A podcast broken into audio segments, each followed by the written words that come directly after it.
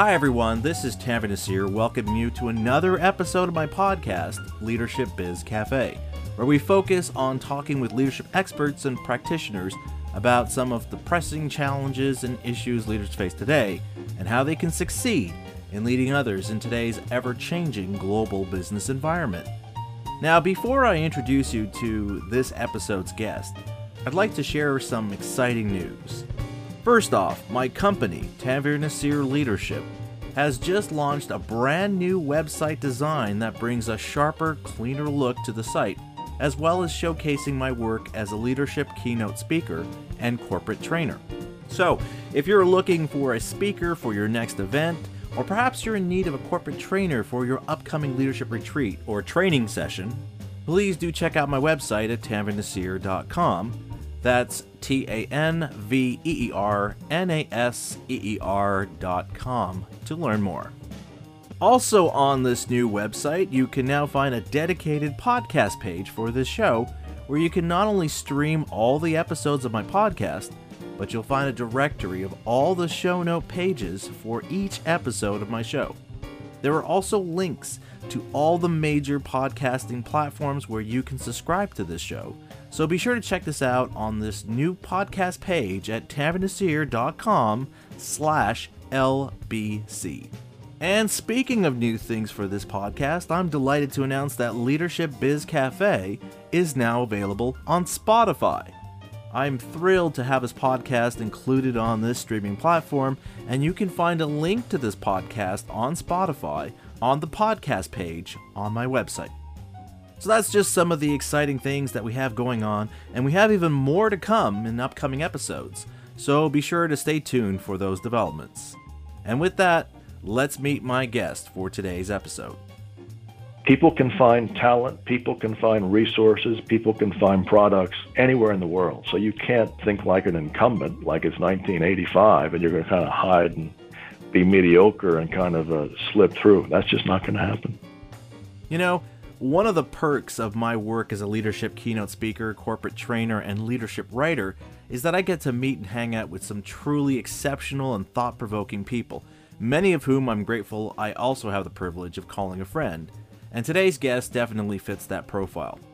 In addition to being a best selling author, speaker, and entrepreneur, James Strock has also served in high levels of government office, where he has served as the founding secretary of the California Environmental Protection Agency and as the chief law enforcement officer of the U.S. Environmental Protection Agency. He has made appearances in numerous media outlets, including the New York Times, the Wall Street Journal, USA Today, and CNN. Recently, he released a revised and updated version of his book Serve to Lead, which he calls Serve to Lead 2.0, which he describes as being a 21st century leader's manual. In it, he makes the case that everyone can lead because we all have the opportunity and potential to help those around us to be successful in their efforts, so that collectively we can all succeed and thrive. I'm going to talk to James about this idea and the concepts he shares in his book about how we can find our true calling in what James calls the golden age of leadership. So, hi, James. Welcome to the show. Hello, Tanveer. It's wonderful to be with you. Thanks so much for having me. Now, to start things off, I should give a little bit of disclosure here, if you will, that I've written an endorsement that appears in this book. But by the end of today's conversation, I'm confident that it will be clear to everyone why I was delighted that James had asked me to write an endorsement for this revised and updated version of his book. And so, with that, James, I think a great place for us to begin our conversation about Serve to Lead is found in your book's subtitle 21st Century Leaders Manual. Now, I'm sure you've probably read or been a part of conversations discussing the nature of leadership and how there's this odd dichotomy of referring to leadership with these timeless, enduring qualities and why we can glean insights and inspiration from leaders from the 21st century like Nelson Mandela, Martin Luther King Jr., and so forth. At the same time, though, there is this recognition that today's leaders, or 21st century leaders, need to have things in their toolkits which pretty much even just a decade ago were considered a bit much. Things like developing our emotional intelligence and creating an organizational culture that doesn't simply empower employees but fosters a sense of inclusion and belonging amongst an increasingly diverse workforce. Now, I know you share in your book a concise definition of what leadership is, but James, could you help set the stage here in terms of what you mean by 21st century leadership? Sure. And, and Tanveer, again, I'm so honored that you have really become a part of this book. So thank you again for that. I, I think what I hope to do by focusing on 21st century leadership is to look in a very practical way at the differences of how things have to be done now to be effective compared to the very recent past. If you look historically, whether it's Gutenberg and the press, the modern uh, printing press, or whether you look at the early 20th century with the tabloid press and the first real expansions of film and and all this kind of thing, we're in a new phase like that with social media and the digital age, and and each time this has happened, it's empowered more and more people and moved the possibilities of individuals making a difference to ever greater higher levels. And that's where we are again. And I think, as a practical matter, one thing Serve to Lead the book attempts to do is to sort out things that we tend to think are normal because we're used to them, that are really mid 20th century constructs that are pretty unique to that time. And it turns out that a lot of things we have to think about today, we can learn a lot from pre 20th century folks that were considered outdated for a while, let's say in the 20th century. So, for example, there's a lot of Ralph Waldo Emerson in this book. Emerson tended to be quite often dismissed or forgotten in the mid 20th century.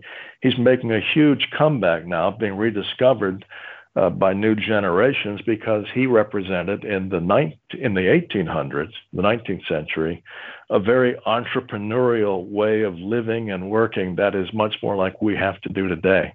So I, I think to loop around to your to your thought that you um, brought out here, again, we can learn uh, because of all our new capacities today from almost everybody else in history and pretty well get up to speed very fast on claiming the future.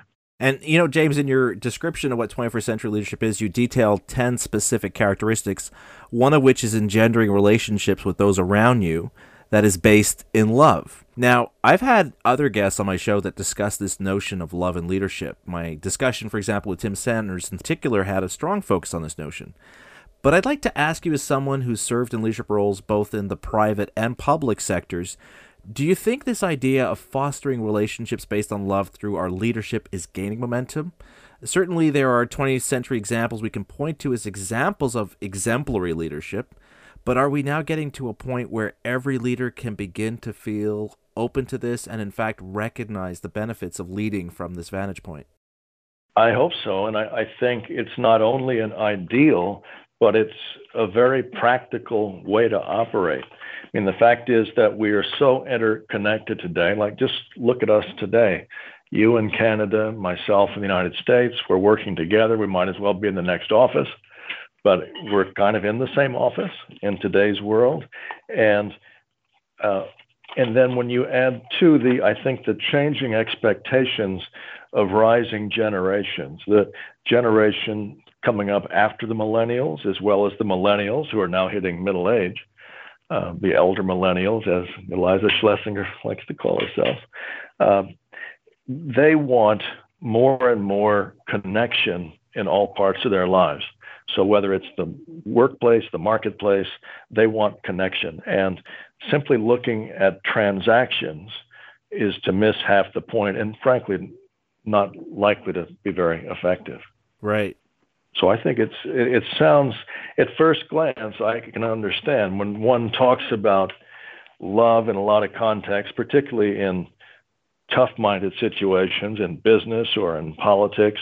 Some people's initial reaction is to guard their wallet, but the fact is, uh, it it really is a practical thing. And what I think we're going to see, and we're starting to see, is a thirst to unite the spiritual and the temporal, not in a religious sense that, excludes people, but in a general sense that can bring us together. So I think it's a very positive thing and a very practical thing.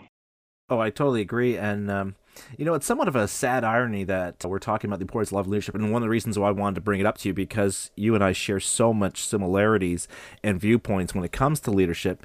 Because I think for many of us, we are seeing that of idea of love and leadership uh, manifesting itself in terms of corporate social responsibility, right? That's become the new umbrella where a lot of organizations are realizing that there is a benefit to showing our ideal customer or our potential customers that we're not just after the upsell, we are after also showing them that investing in our product and our service, we are putting that to some good use. We're paying it forward to our communities, we're putting it towards clean water initiatives, towards eliminating malaria, poverty, what have you. But I think what we're not seeing that migrate towards in terms of love and leadership is towards the relationship, the dynamic between leaders, managers, and their employees. Where, for example, we see leaders of companies that are reaping massive profits claiming that they can't afford to pay their employees living wage. And in some cases, uh, some of the worst cases we're seeing today, we're seeing leaders spreading divisiveness through fear and hate to push their own self serving agendas. But I think that's why discussions like this are important because it reminds us not only of those leaders who got what leadership is really about, but also how any of us can do and act differently when it comes to leadership. Well, well, you well you raised a lot of great issues. I, I was taking notes as you spoke there, Tanveer. Just a few quick reactions. Uh, one is, I think you, among your points is you can see for example, you mentioned the environment and social and governance issues, uh, which I've been deeply involved with.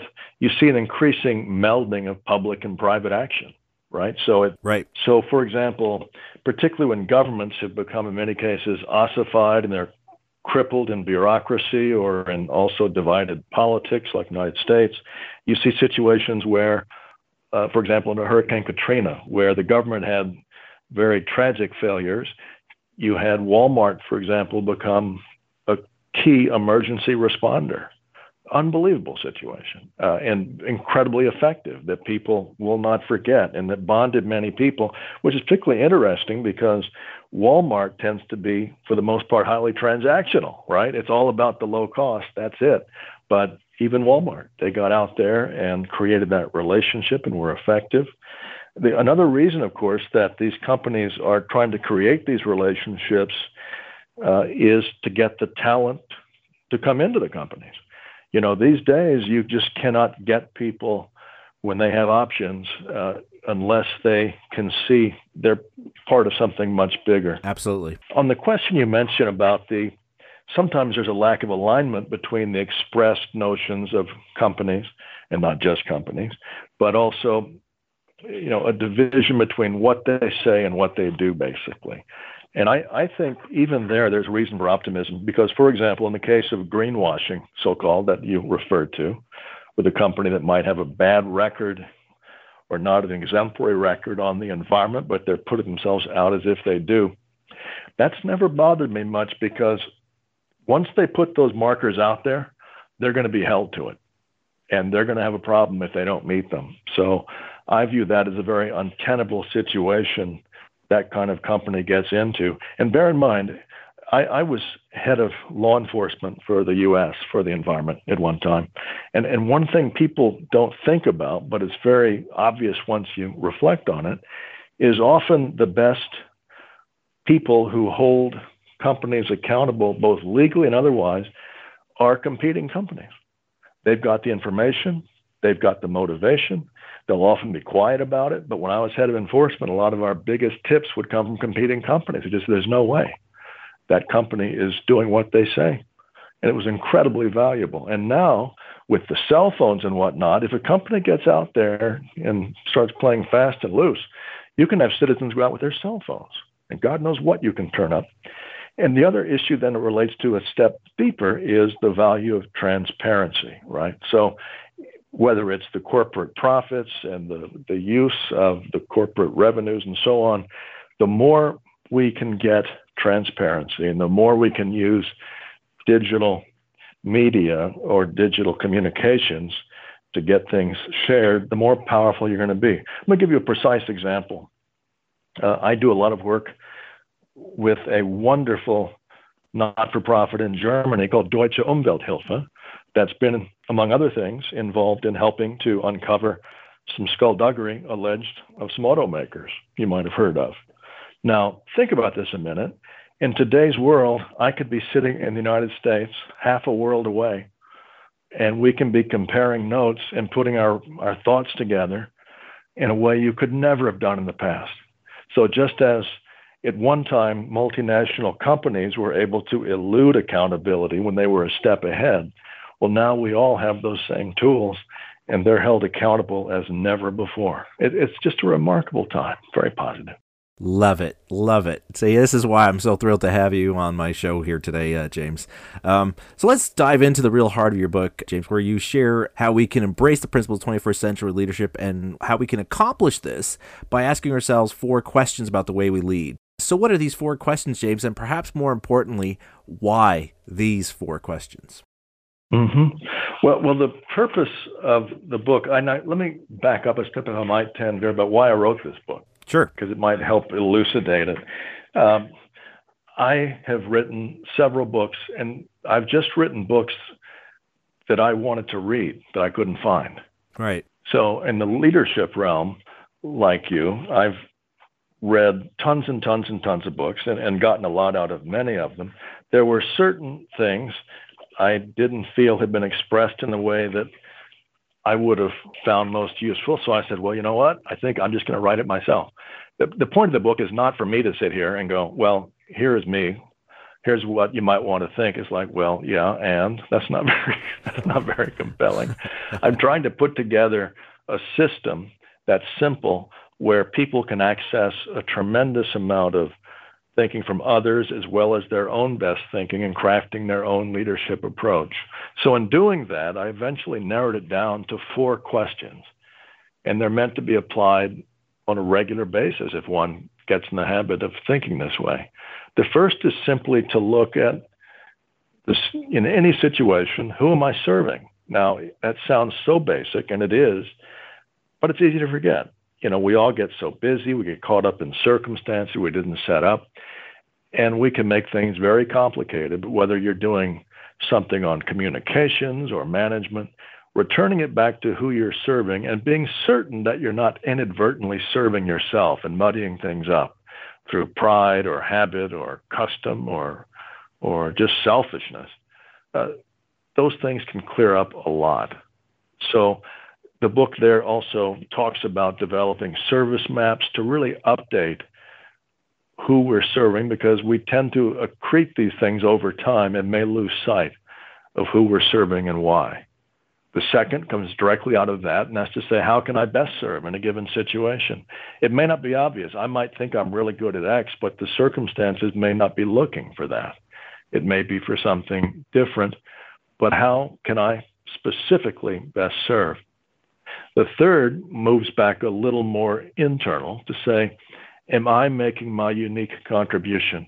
You know, over time, if you're not contributing in the way that only you can do, and I would argue everybody has something that only they can do, if you're not doing that, you're not serving properly, and that's going to affect yourself and others, at the very least in terms of lost opportunity. And finally, and this question's evolved a bit, just to ask, what am I learning? Because you want to be, one wants to be also thinking throughout at regular times, you know, how am I improving through this? What am I becoming? If I'm simply doing the same thing over and over and over again, that's not going to work. And that's not going to make anyone useful over time. And so hopefully that also becomes a factor and sort of an accountability for oneself. Okay, I'm trying not to rub my hands with glee here, uh, James, because there's so many things I want to unpack here, because uh, there's just so much great stuff. But to start off with uh, your discussion, these four questions, there's something you bring up that really helps to coalesce things for me, and that is that as leaders, we need to evaluate our actions, our contributions, our efforts from the perspective of those we lead. That, as you write, it's their interpretations based on their goals and their needs that really quantifies how successful we are as leaders. And going back to our discussion about love and leadership, I think that this is that critical element that's missing, which is causing those growing antagonisms we see in both the private and public sectors when it comes to the dynamic between leaders and all those they are obliged to serve. Absolutely. Well, and you know, uh, without getting into partisan issues that are divisive anywhere in the Western world at the moment. I, every country I'm aware of uh, among the, you know, the former British colonial uh, nations. I'm thinking of uh, Canada, Great Britain, or United Kingdom. Might not be united that much longer. Uh, Australia, New Zealand, United States.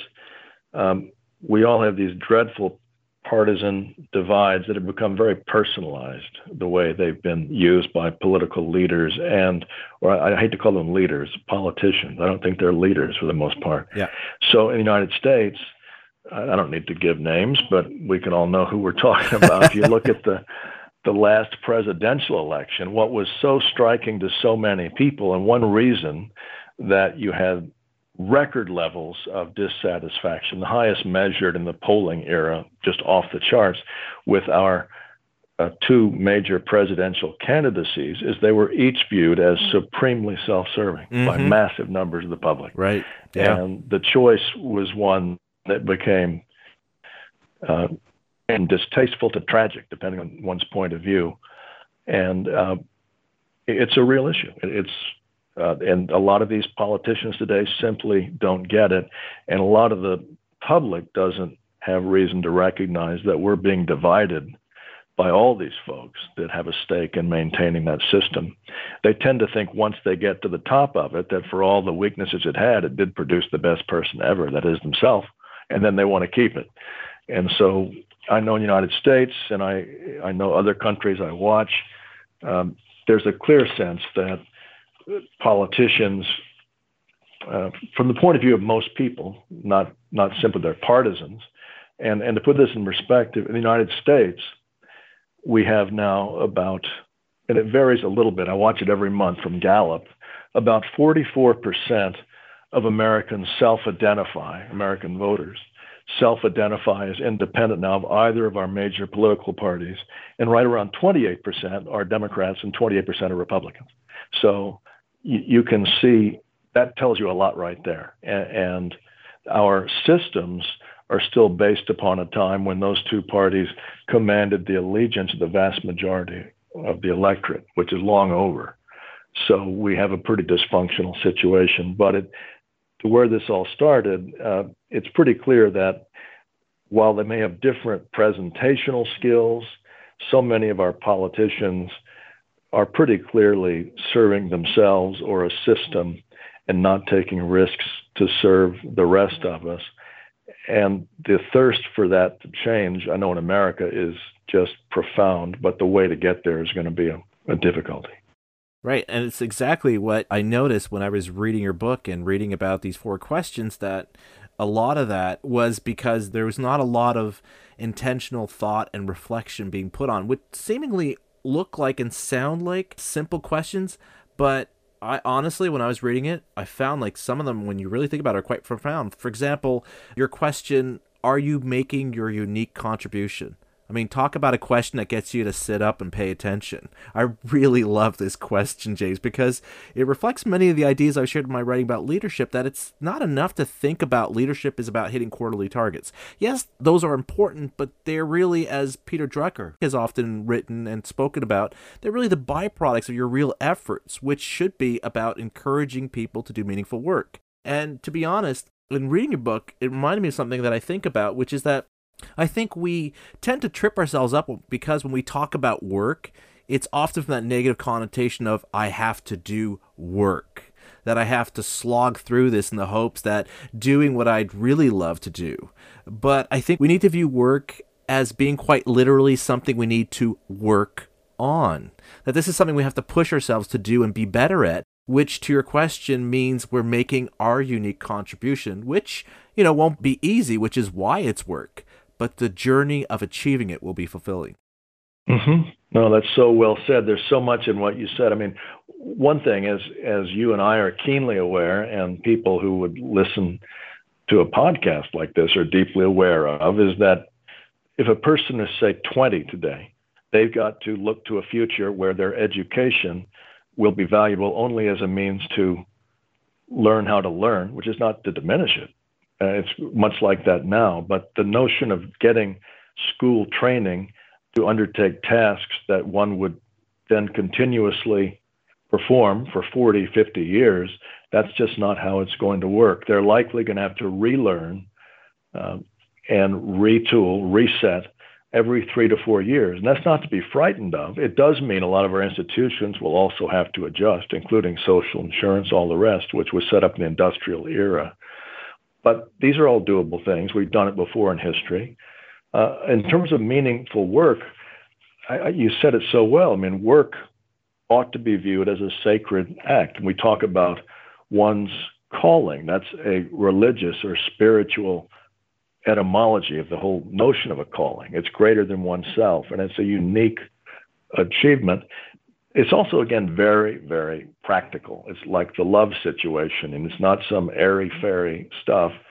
I mean, it's it's very down to earth because unless you are making a unique contribution, a you're not doing your best, and you're likely becoming irrelevant or less valuable by the minute and you're certainly not going to be able to differentiate yourself or the organization you're part of as best in the world. And as we all know, Mean, look at the fact you and I are talking in real time across the world this minute. Uh, people can find talent, people can find resources, people can find products anywhere in the world. So you can't think like an incumbent, like it's 1985, and you're going to kind of hide and be mediocre and kind of uh, slip through. That's just not going to happen. I love it. And, you know, people who've listened to a couple of my shows are probably realizing that I'm grinning here because of the fact that you started your explanation about talking about learning and how we have to be lifelong learners, right? That once we leave school, it's not like, okay, well, now I don't have to learn anymore. No, you actually, if anything, your learning is now really is going to begin because now it's on you to figure out what do I have to learn next? What do I have to understand next in order to make sure that I'm continuing to contribute in a way that not only benefits my organization, but benefits me in terms of what I want to achieve with my life? And I, I like the idea that here you're talking about mediocrity and so forth, because in your question and your discussion in your book about that question of what are you learning, you talk about the importance of learning not just from our mistakes, but from our failures. And I love this point because, again, it reflects something that I've written a lot about. In fact, just this year alone, I've written two pieces about leadership and failure. One about how Walt Disney learned about optimism from failure, which almost doomed his career before it even began and another one where I share a personal example of how failure actually taught me how to become a better listener as a leader. Uh, and so, for those who are interested, I'll be adding links to those articles in the show notes of my website. But in this discussion of failure and leadership, you point out that by having this, what you often refer throughout your book, this outside in focus, uh, which goes back to that first question of who are you serving? We can develop a resilience to failure because now it's not about our ego or our sense of self value, but how are we going to serve those under our care in response to this setback or to this failure? Yes, no, I mean, you make so many good points there. I mean, I, I think it's exactly right. I, I'm reading a book right now about a life that has more failure and more ultimate accomplishment than almost any other, so we still study it. Winston Churchill. There's a new book you may have seen by Andrew Roberts, the British historian. Oh yes, uh, which is, and I I have studied and read about Churchill and reflected on him for many many years. Uh, this book nonetheless adds tremendous value because what Roberts does is to basically look at the entire life of Churchill, which had an awful lot of failures, um, from the point of view of Churchill's view of his own destiny and how he was able to overcome things that almost anybody else would have been crippled by or just skulked off and given up. And so the, the context of how one thinks about these things for resilience and one learns from mistakes are so key. I think to your point, almost anyone of significant accomplishment has had spectacular failures that anyone could could see or learn about quickly. I, I was listening today to Ray Dalio, who wrote that fine book uh, Principles, and has a new free book about the history of debts and finance. You know, he's one of the top hedge fund managers in the world. And he lost everything 30 years ago. He thought he was riding high. In retrospect, he got ahead of himself, a lack of humility in his own recitation. He lost everything where he had to, and he was from humble beginnings. He wasn't, he wasn't um, working uh, with the benefit of some really rich person who takes risks knowing that there's a backstop. He had a more more normal situation that way. He was reduced to having to borrow money from his parents who were not wealthy just to keep his family afloat for the month to decide whether he would come back or not. From that, he did come back, obviously, and he developed a way of doing business that was totally retooled because he was able to learn from his mistakes, as you say. And I can't think of anyone at a high level that hasn't done something like that. A good lesson for all of us. It also goes to one more thing. You've got a scientific background, among other things. And I think one of the benefits of that for leadership, if it's used correctly, is an experimental mindset. I mean, if you're Thomas Edison, you're not going to sit there and go, oh my God, this week was a total failure. I failed on 30 things. Uh, no, you're going to say, oh my God, we experimented. We're just this much closer to an incandescent light bulb you know, that's a matter of framing one's uh, encounters with reality in a way of crafting the narrative of one's experience to make it be of service to others as you apply it. Absolutely. And to your point about the scientific mind, it also applies in terms of when things are going well, right? That you don't sit on your laurels and you're always like, okay, well, things are going well how can we tweak it? How can we improve it? And yes, sometimes that might lead to, oh, whoop, that didn't work out. And then you just go back and reset to what was before. But you still learn something. You find, you understand, okay, it's more valuable to the people I serve if I offer this or if I do that. And so then that shapes. For example, James, you and I, before we started talking uh, for the show, I had mentioned to you how, in terms of the the format for this podcast, initially I had in my mind because online you read a lot of articles when you have a podcast. You should try to keep it under 30 minutes, make it nice and short. So, a lot of the conversations I'd have with my earlier guests tended to be very short, concise, to the point but then I had one guest, and we got into such a delightful conversation. It went well past the 30 minute mark, and there was so much good stuff. I said, let's just leave it, let's post it, see how people respond to it. People respond to it too well. Okay, was that just because of who the guest was, or because of the content, because we were able to dive deeper? So I did it a few more times, and sure enough, those episodes were well received by my audience. So it demonstrates that even in terms of whether it's failure or even in terms of you have this, you know, things are going well. They're not great, but they're going well. You're comfortable. There's still opportunities for you to learn, to explore.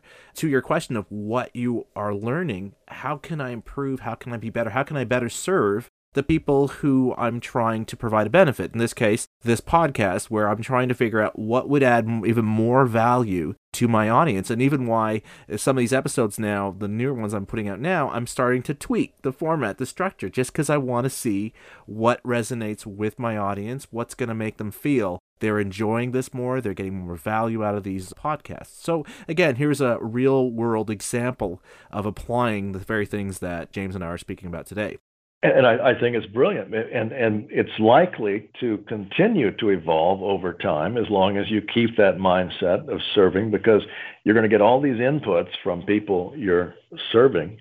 Who knows what that may lead to? On the other way around, if you were to say, "I'm really good and I really enjoy doing it this way," well, who are you serving there? You you you'd be serving yourself. It's that simple, right? And that's dangerous. And the other thing we all know is that I, I think it was Peter Drucker who pointed out so many things we still live off the insights of and learn from that there's nothing more dangerous than, and he's speaking of companies here, like 40 years of success. Well, it could be much shorter than that for an individual.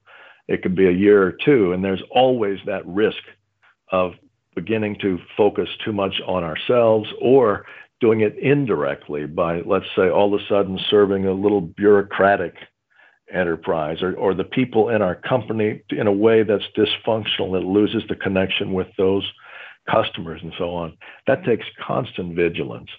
Uh, the temptation is always so great to head toward a comfortable incumbency, but that is so precarious and dangerous for all concerned that it's got to be resisted. I, I think there is nothing more beneficial, as I think about it, than having some early failures in one's own mind, ideally that didn't affect others so much as oneself, but that give one that kind of valuable perspective and, and vigilance against, again, incumbency. Right. It's that thing we hear about every now and then of the permission to fail. But we have to first give that to ourselves because if we're relying on other people to give it to us, it's still going to be when that moment comes, we're still going to have that moment of feeling it's you know, on us. And I think that's why I love these four questions that you share in your book because it really does take your ego out of the equation because it's really about what am I doing right by the people I serve. I mean, you will do initiatives that won't work out, they won't have the result, the desired response that you were after. But for the most part, I could say 98% of the initiatives that we take on, none of them are so unforgivable. They don't lead to such disastrous results that they're actually going to cause someone harm. It's just going to not have a pleasant response or it'll get like no response. And that reaction tends, especially if it's a no response, that tends to hit us more in terms of our ego than in terms of us being a leader. Because if you're a leader and you get no response, you shrug it off and you move off. But if you're looking at it from the point of the ego, you're thinking, well, this obviously was something you thought would be good. That's why you put your efforts, your resources, your time towards it. And when it gets no reaction, it's really easy to feel like, oh, you know, this didn't work out. I don't understand. How come people don't appreciate? And I get that a lot from leaders like, oh, I've done this for my employees. I do this, and they don't seem to appreciate it. And I keep thinking, and I'm going to use some of these questions. Well, who are you serving to really help them understand? Wait a minute. What is your point? Is it because you didn't get the response that you wanted, or is it about that they didn't get what they needed from you? Yes, I think it's well said. And it points to the fact that the the, if people were to leave this podcast or to leave the book with one thing, and I always ask for any situation, what's the one sentence you're going to leave with? Um, not that that's meant to be the only thing, but still, you need to. One needs to have a clear sense of what something or someone's about. Who are you serving is a question of accountability. You know, you, whether it's for yourself or for others, and it, it's powerful and it's so basic.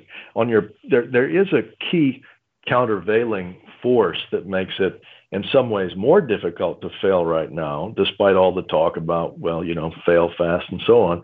And that is that in the digital age, everybody's worst moments can be cataloged and represented in the worst possible light uh, forever and sit there.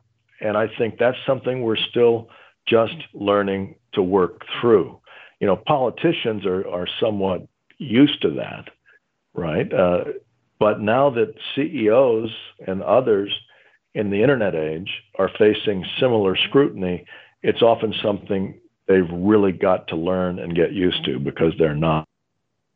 So, you know, for example, you know, you might have the best record, not you, of course, here. Uh, one might have the best record uh, as a CEO in terms of everybody's viewpoint. But if if uh, that person were to get drunk and hit their boyfriend or girlfriend or or treat a child badly or something on a cell phone feed their entire leadership could be wrecked and their career could be destroyed if not you know just greatly set back. This this is a new thing. And uh, you know in political campaigns in america it's a common thing at the higher levels for the Democrats and Republicans to have people follow their opposing candidate literally 24 7 with video cameras. And now, of course, the public can do this too, just looking for that moment they slip up or, or and to hope that can be used to paint a picture entirely bad based upon this one very powerful rendering. That's also something to deal with that has not been totally sorted out yet, and it's it's a level of accountability on all of us uh, that's going to continue to rise and, and require a lot of sorting out, I think. Again, James, I'm sure it's maybe coming across, but I'm grinning ear to ear here because your comments here just brought to mind something that you bring up in your chapter where you talk about the context of serving to lead in management. Because there's two quotes in this chapter that I earmarked. I said I have to share this because these are just absolute gems. And so I want to share them because, especially, one of them touches on exactly what you were just discussing. The first one is that you write about empowerment where you write Empowerment occurs in big and small ways. The big ways include a culture of relentlessly pushing authority and capacity for action to the level closest to the customer. Effective delegation is not a static concept, it is dynamic, constantly evolving. And the other quote addresses the idea of how managers can serve by holding employees to account, where you simply state and eloquently state the greater the autonomy, the greater the accountability. And I've got to use that in one of my talks. I love it so much. And it, it, just builds on what you were talking about in the concept of this idea of leadership in this new environment with social media and so forth, that it's now dynamic and constantly evolving. But just bringing into this context of serving to lead in the concept of management, could you talk about how managers can serve those they lead by empowering them but at the same time holding employees to account because I've actually had a number of my talks where I get leaders to recognize that when we talk about accountability, it's not blaming employees. It's really about empowering them to have a sense of ownership, not just an ownership over, okay, well, this went wrong, but ownership over what's the solution going to be to how we're going to improve moving forward. Yeah, no, that's so well said. I mean, I, I, I think it, you know, what tends to often happen is that people are not given a lot of autonomy. And then they're held accountable for things that may not even been in their control. And it's an entirely dysfunctional, self serving situation by whoever is allowing that to happen. I mean, if everybody involved comes together to agree on certain metrics, and they're going to vary depending on circumstances, then it seems correlative with that that at the same time, you've got to confer, or you ought to be in a position to confer, all the greater authority to those people to figure out how they're going to do it. Uh, they're closest to it. That's where the creativity is, and and they involve different tasks. You know, the accountability and the creating, the metrics, and then the person who is actually going to be part of a group coming up with how to do it, then doing it. Those are separate tasks, much much like a coach versus say a professional ball player. Uh, they may be related, but they're different. And to get the best result, I think they need to be kept a bit distinct. Right. And speaking about this chapter where you advise managers on how they can serve better their employees, there's this great section I love where you talk about managers should focus on the things that only you can do.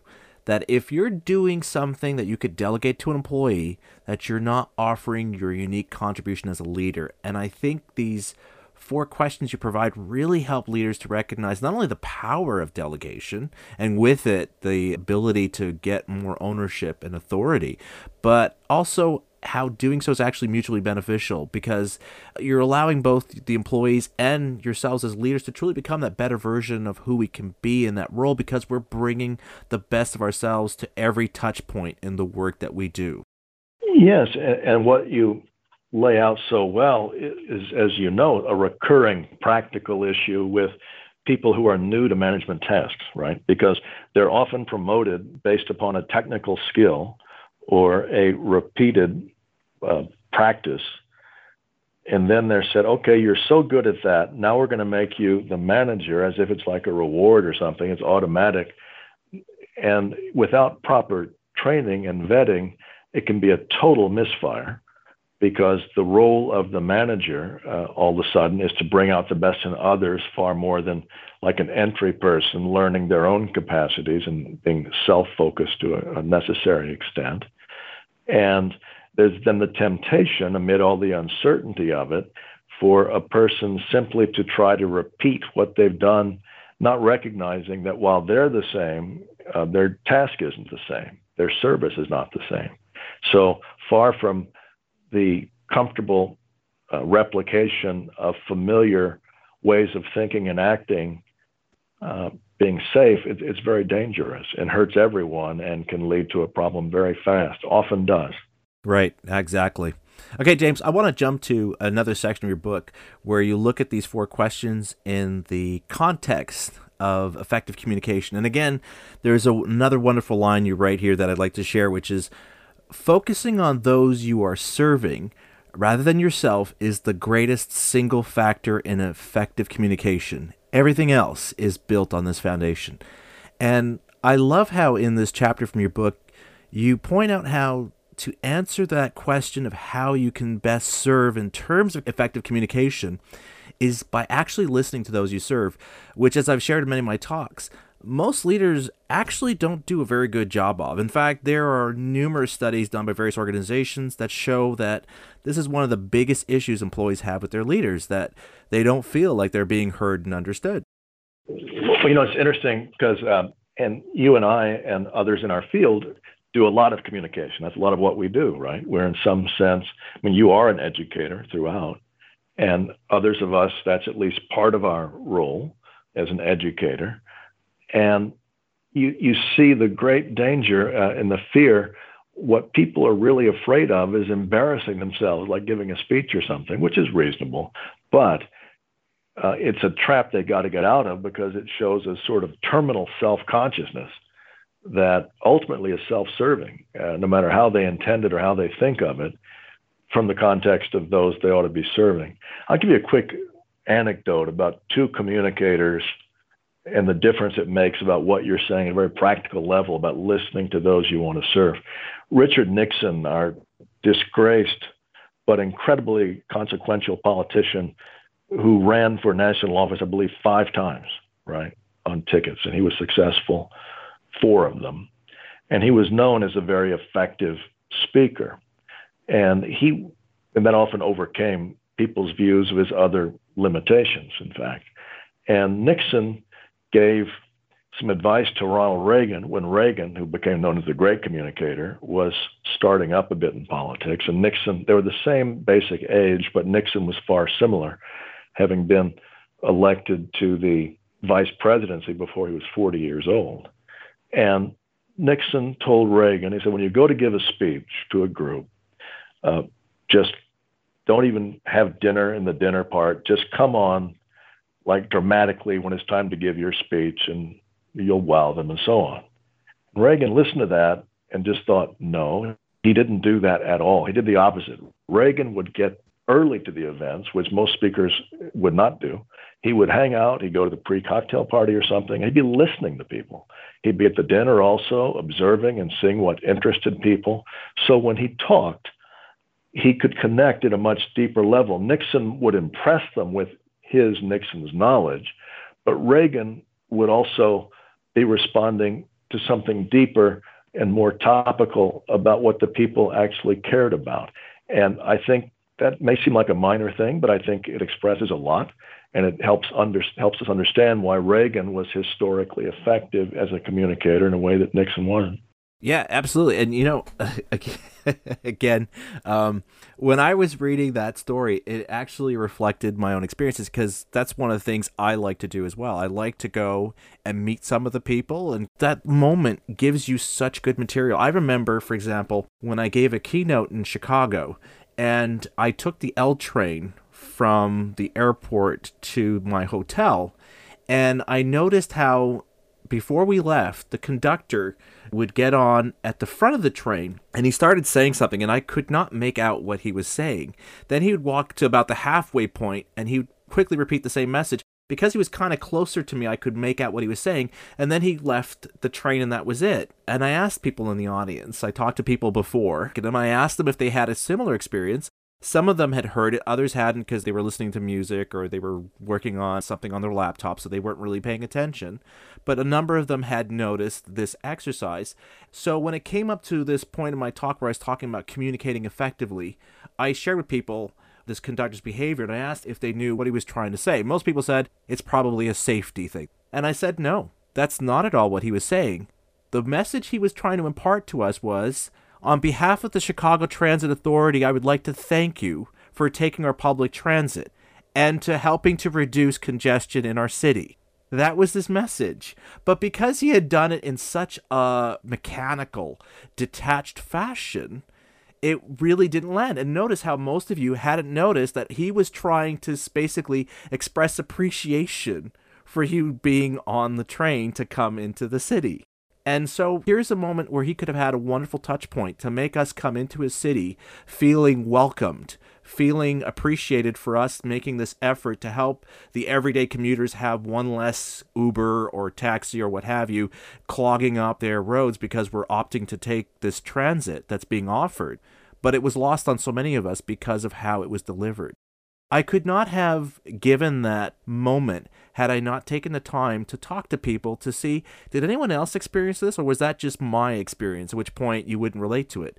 And because I shared that story, I saw so many people smiling at that story and all those people going, oh my God. And afterwards, a lot of them are saying, you know what? I'm going to take the train. I'm going to look out to see if he does that on the way back you can't have those touch points unless you actually make the effort to reach out. And the reason I share the story, it had nothing to do with me. I mean, I had the same experience with this conductor as the rest of them had, but it was really about how this little example that they experienced can help them better understand when I'm trying to communicate to my employees Am I actually listening to what it is they need to hear from us? And am I delivering it in a way where it's really going to have the impact they need to have as opposed to me just saying it and I'm thinking, okay, well, I told you, so you should have understood what I was trying to tell you?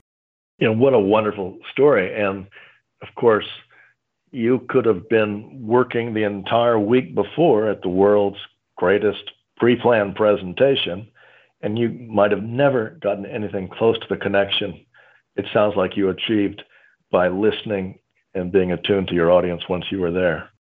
Absolutely. And, you know, a lot of them asked me too, saying, how didn't you have a prepared talk? Because, you know, with you putting that in, I felt like I said, no, I had a prepared talk, but I always like to shape it so that I am giving you information that's relevant to you of what it is that you're coming here to hear from me about that you can then take back and use in your organization. And that's the real point of effective leadership. And then again, looking at those questions that you have here of who are we serving and how are you serving?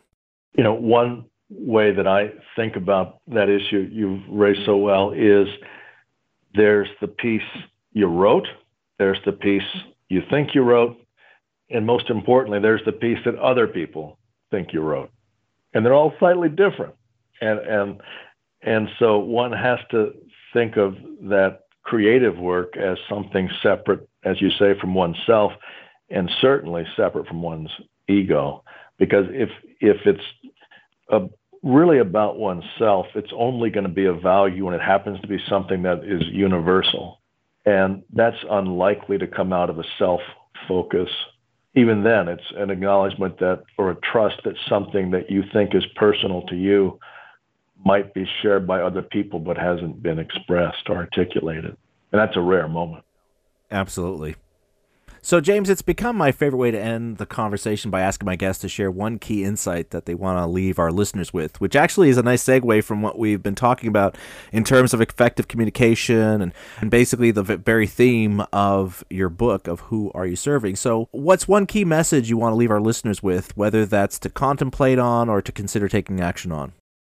I would hope that listeners would consider applying this one question to themselves throughout their life and work for a bit, just habitually looking at situations and asking who we're serving as we do them.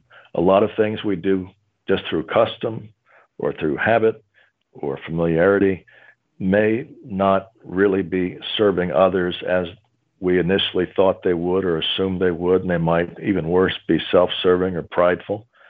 And the more we can pluck those things out, uh, the more effective we're going to be at serving others. And as the book makes the argument, and I think science backs this up as far as it can, and spirituality does, that when one is connected to and serving others in productive relationships, the world finds a way to keep that service going and will work around you and with you to help you accomplish great things.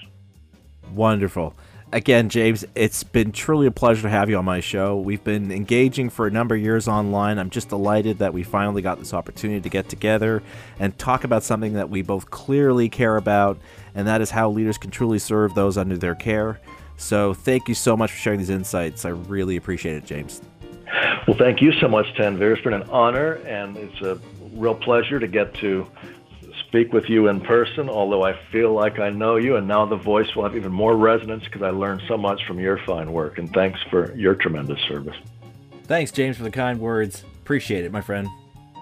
As I told you at the start of the show, we were going to get some interesting insights and an encouraging outlook on why this really is a golden age of leadership from best-selling author, entrepreneur, and former public servant James Strock, and he certainly delivered on that.